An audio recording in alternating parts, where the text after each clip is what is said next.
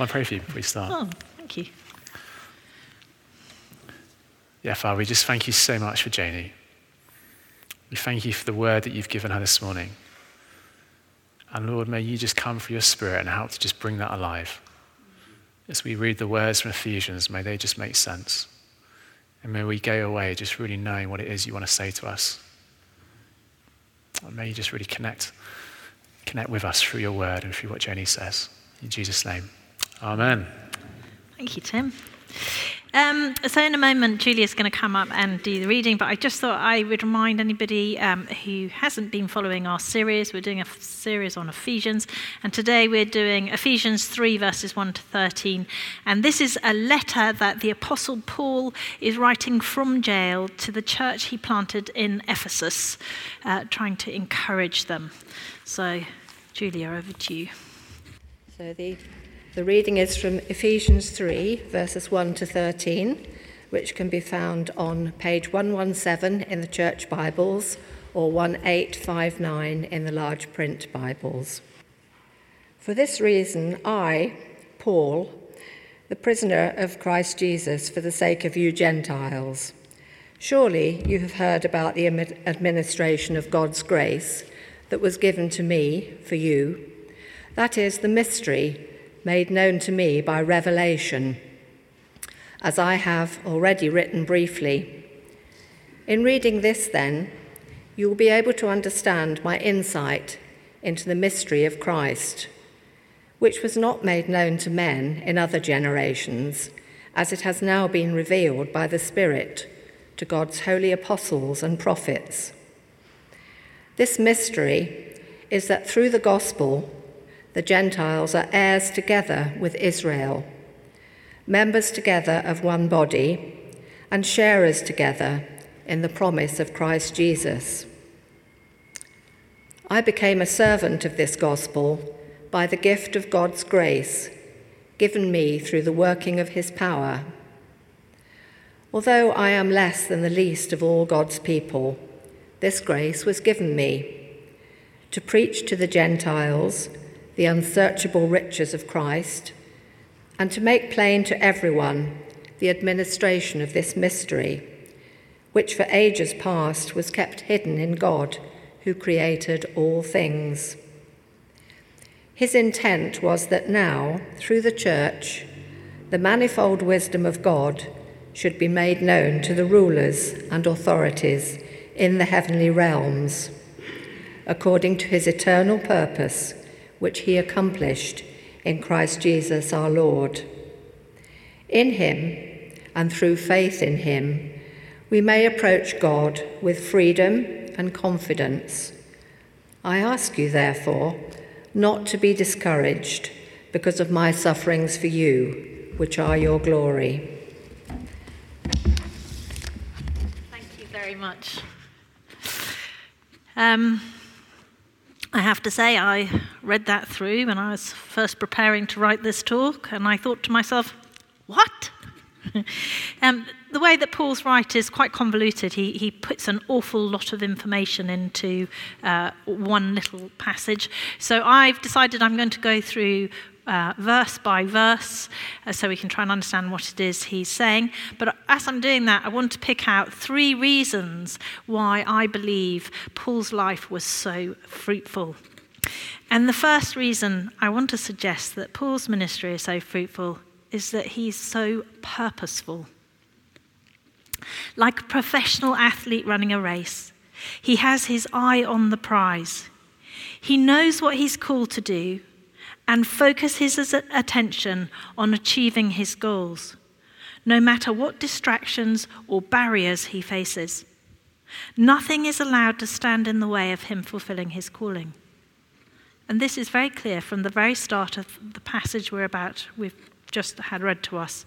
In verse 1, he calls himself a prisoner of Christ Jesus.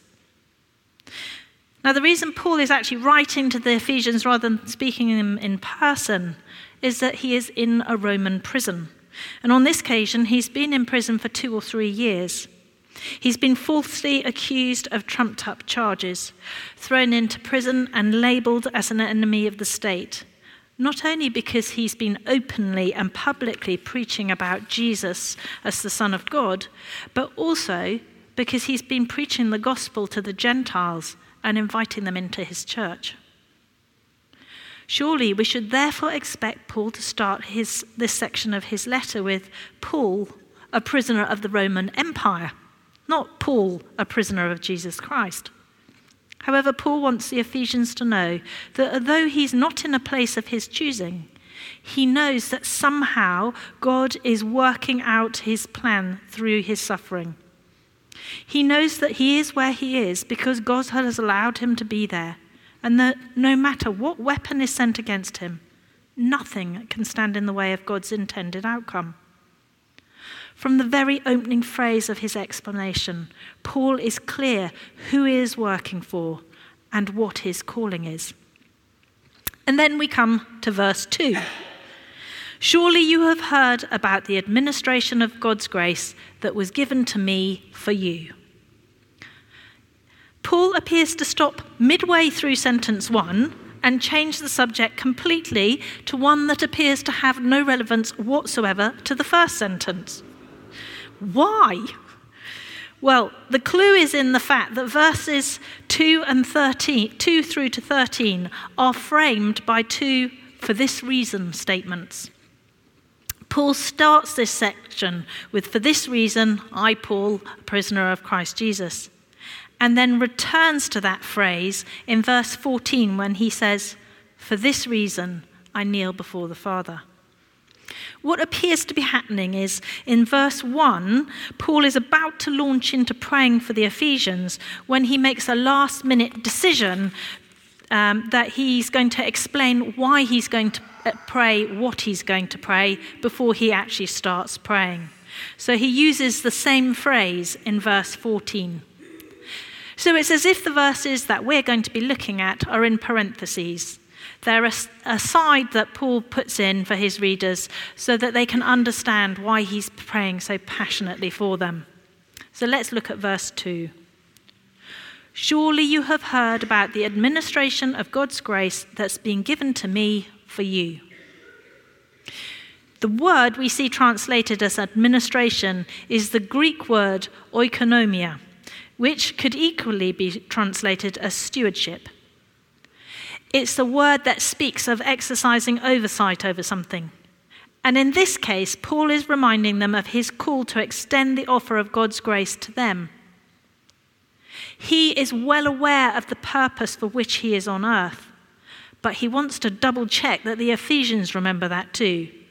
That they know when he's speaking to them, he's doing so not on his own behalf, but as someone who has been commissioned by God.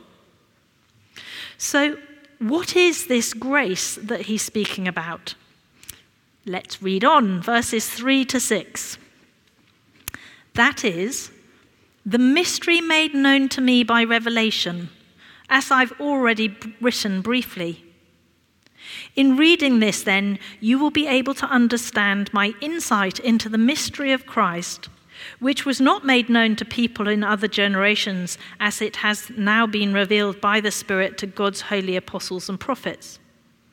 This mystery is that through the gospel, the Gentiles are heirs together with Israel, membered together of one body, and sharers together in the promise of Christ Jesus. So, Paul goes on to clarify that the grace he's speaking of is the mystery made known to me by revelation the mystery that through the gospel the Gentiles are heirs together with Israel. The grace that Paul has been called to steward, and that is the very reason he is imprisoned. It is God's previously veiled plan to adopt the Gentiles into his family. Those who were excluded were to become fellow heirs of God's promises, receiving forgiveness, salvation, and eternal life.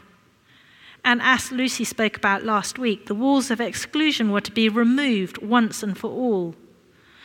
And as a result of Jesus' life, death, and resurrection, everybody connected to Jesus by faith alone is an heir of the promises of God made in the Old Testament.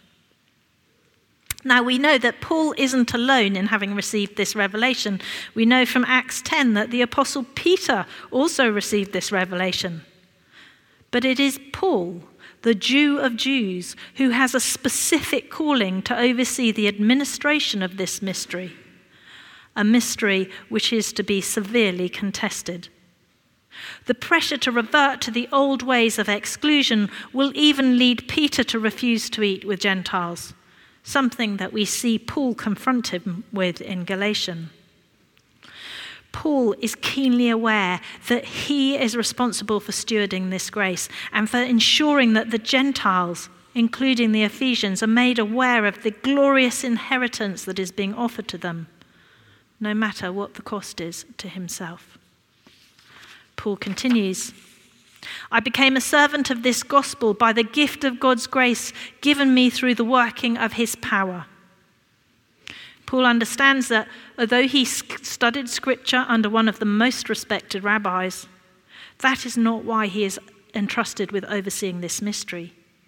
He received the honor not through any working of his own, but as a gift of God's grace, not through his own efforts, but by the power of the Holy Spirit.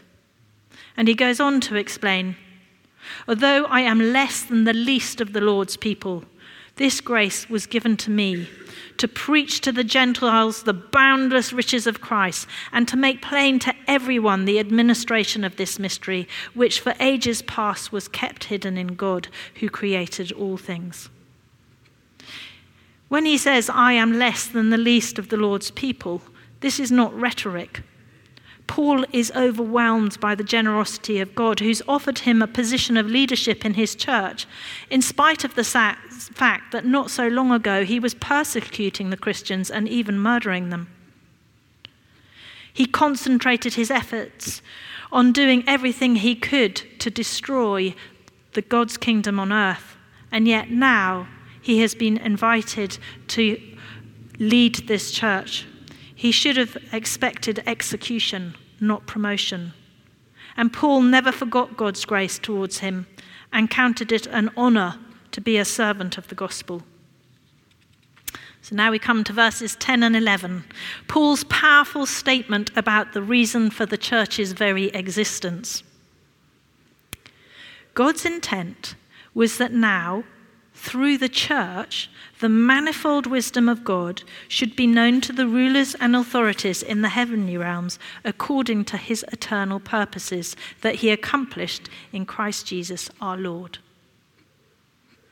The great, sovereign, co- cosmic purposes of God have always been to make the glory of his wisdom known through the global church. God intends that you and I disclose his wisdom not only to the rest of humanity, but to the rulers and authorities in the heavenly realms. So, no pressure then. So, what is this wisdom? Well, Paul answers this in 1 Corinthians 1. Jews demand signs, and Greeks look for wisdom. But we preach Christ crucified a stumbling block to the Jews and foolishness to the Gentiles. But to those who God has called, both Jews and Greeks, Christ, the power of God and the wisdom of God. The Greeks thought Jesus' death on the cross was foolish, the Jews found it offensive, and the demonic powers must surely have thought it was their ultimate victory. But to those who are being saved, the, God, the cross is God's sovereign wisdom in action. When Jesus died on the cross, he demolished all walls of separation and created the church, re establishing his kingdom on earth and sealing the fate of the demonic powers and principalities once and for all. This is the wisdom of God. And as people from different nations, backgrounds, preferences, and experiences come together, so the church displays the rich tapestry of the wisdom of God to the heavenly powers and authorities, modeling the new way of being human and acting as a prototype of how the universe will be when God's kingdom covers the earth. So, we as the church are called to proclaim this wisdom of God's unity and diversity, not only with our mouths, but also prophetically by the way we live our lives. In this way, the church, by its very existence, makes known the future hope to all humanity and declares the imminent destruction awaiting the satanic principalities and powers. So, in the fullness of time, at the name of Jesus, every knee will bow in heaven and on earth and under the earth, and every tongue acknowledge that Jesus Christ is Lord to the glory of God the Father. So, the second reason I suggest that Paul's ministry is so fruitful is this that his life is a prophetic statement. Paul understands that as part of the church, we're called not just to work out our own personal salvation, but to prophetically display the glory of God's manifold wisdom by the way we live our lives.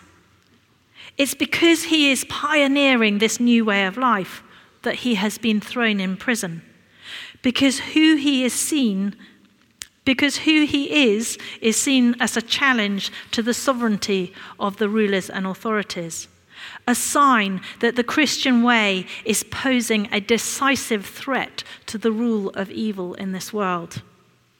So that brings us to the final two verses, verses 12 and 13.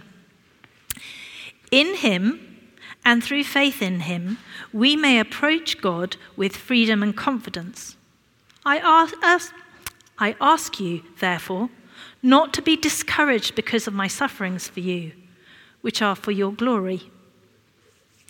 So, Paul asks the Ephesians not to be discouraged when they see what happens when a man fully gives himself to God's plan not to worry when they see him suffer, even though he has faced almost every discouragement possible.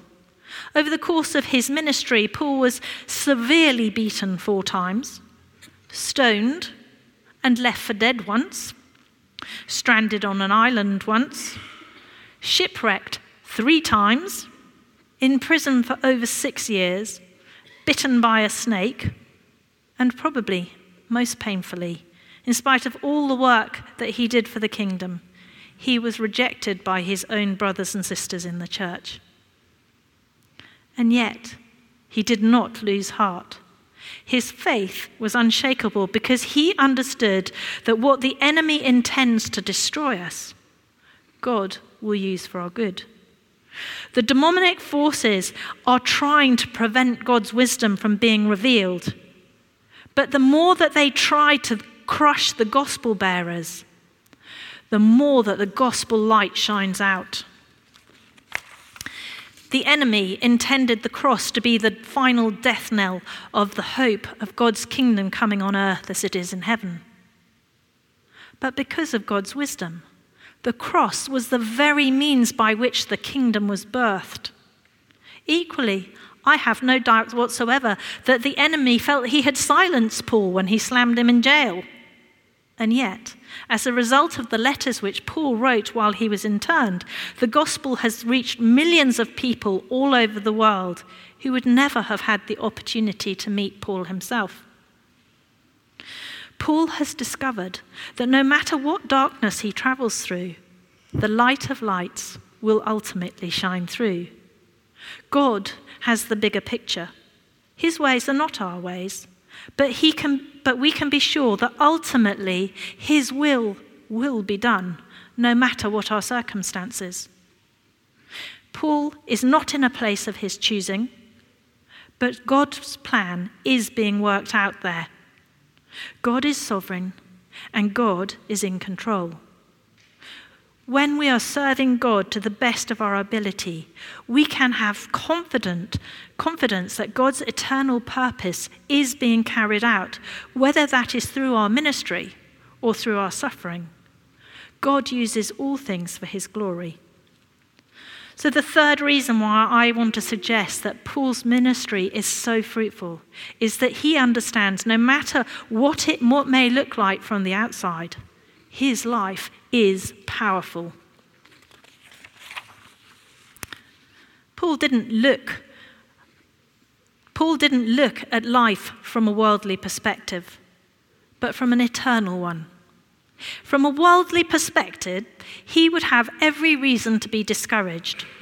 A rabbi who received so little respect in the synagogue was beaten, rejected, and shunned, and then finally decapitated hardly looks like a triumphant success. However, from an eternal perspective, few people on earth have ever had such a profound impact on so many people, and ultimately on building God's kingdom on earth. It didn't matter to Paul if he was in prison or not. He didn't let his circumstances dictate his fruitfulness. Wherever he was, whatever trial he was going through, he purposefully made every effort to fulfill his calling, not only to preach the gospel to the Gentiles, but also to prophetically display God's wisdom to the powers and authorities, trusting God to make use of his faithful service. And my prayer is for us as a church that we would learn to do likewise. And as I was looking back over those three words of what it means to live purposely, prophetically, and powerfully, it struck me that that is not possible unless we have an eternal perspective. And in this world, um, people will box you in and they will tell you this your career is your calling, or if you don't have a job, then you don't have a calling. But actually, that's not how it works. God designs each one of us individually, and each one of us, 100%, has a calling on our lives. And my calling, for instance, is not to be a vicar. My calling is to let people know that God loves them and to make sure that the gospel goes to as many people as possible. I choose to be a vicar because I believe that is the best way by which I may fulfill my purpose in God. And equally, if I was a maths teacher, it may be from a worldly perspective, success looks like teaching everybody in the room to um, do good maths, but that's unlikely to be an eternal perspective because we're not going to get a maths test on the way into heaven. Praise the Lord. if you're a teacher, your calling may well be to be the person, to model what it means to be a man or woman of, of God, to show love to a generation who, who are isolated and lonely. We each have a calling on our life, and if we can't see past what the world tells us we are supposed to be, we will not learn to make full use of everything God has given us. So I think it's really important for every single one of us to be able to fathom out what is your calling? Paul's calling was to take the gospel to the Gentiles. He knew it, and therefore he wouldn't let anything distract him.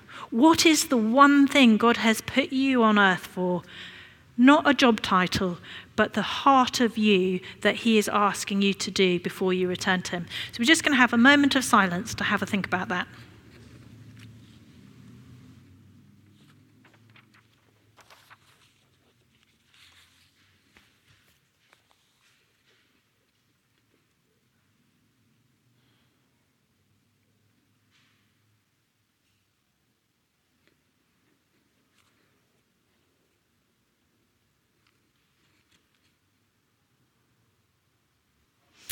Okay, now I want you to turn to the person sitting next to them and tell them what your calling is. It may be you don't know. That's okay. Don't feel bad about it. Ask the person to um, pray for you that you would be able to learn what it is.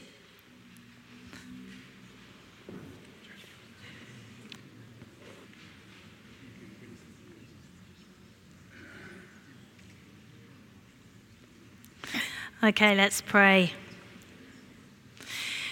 Lord, I thank you that each one of us is wonderfully and fearfully made.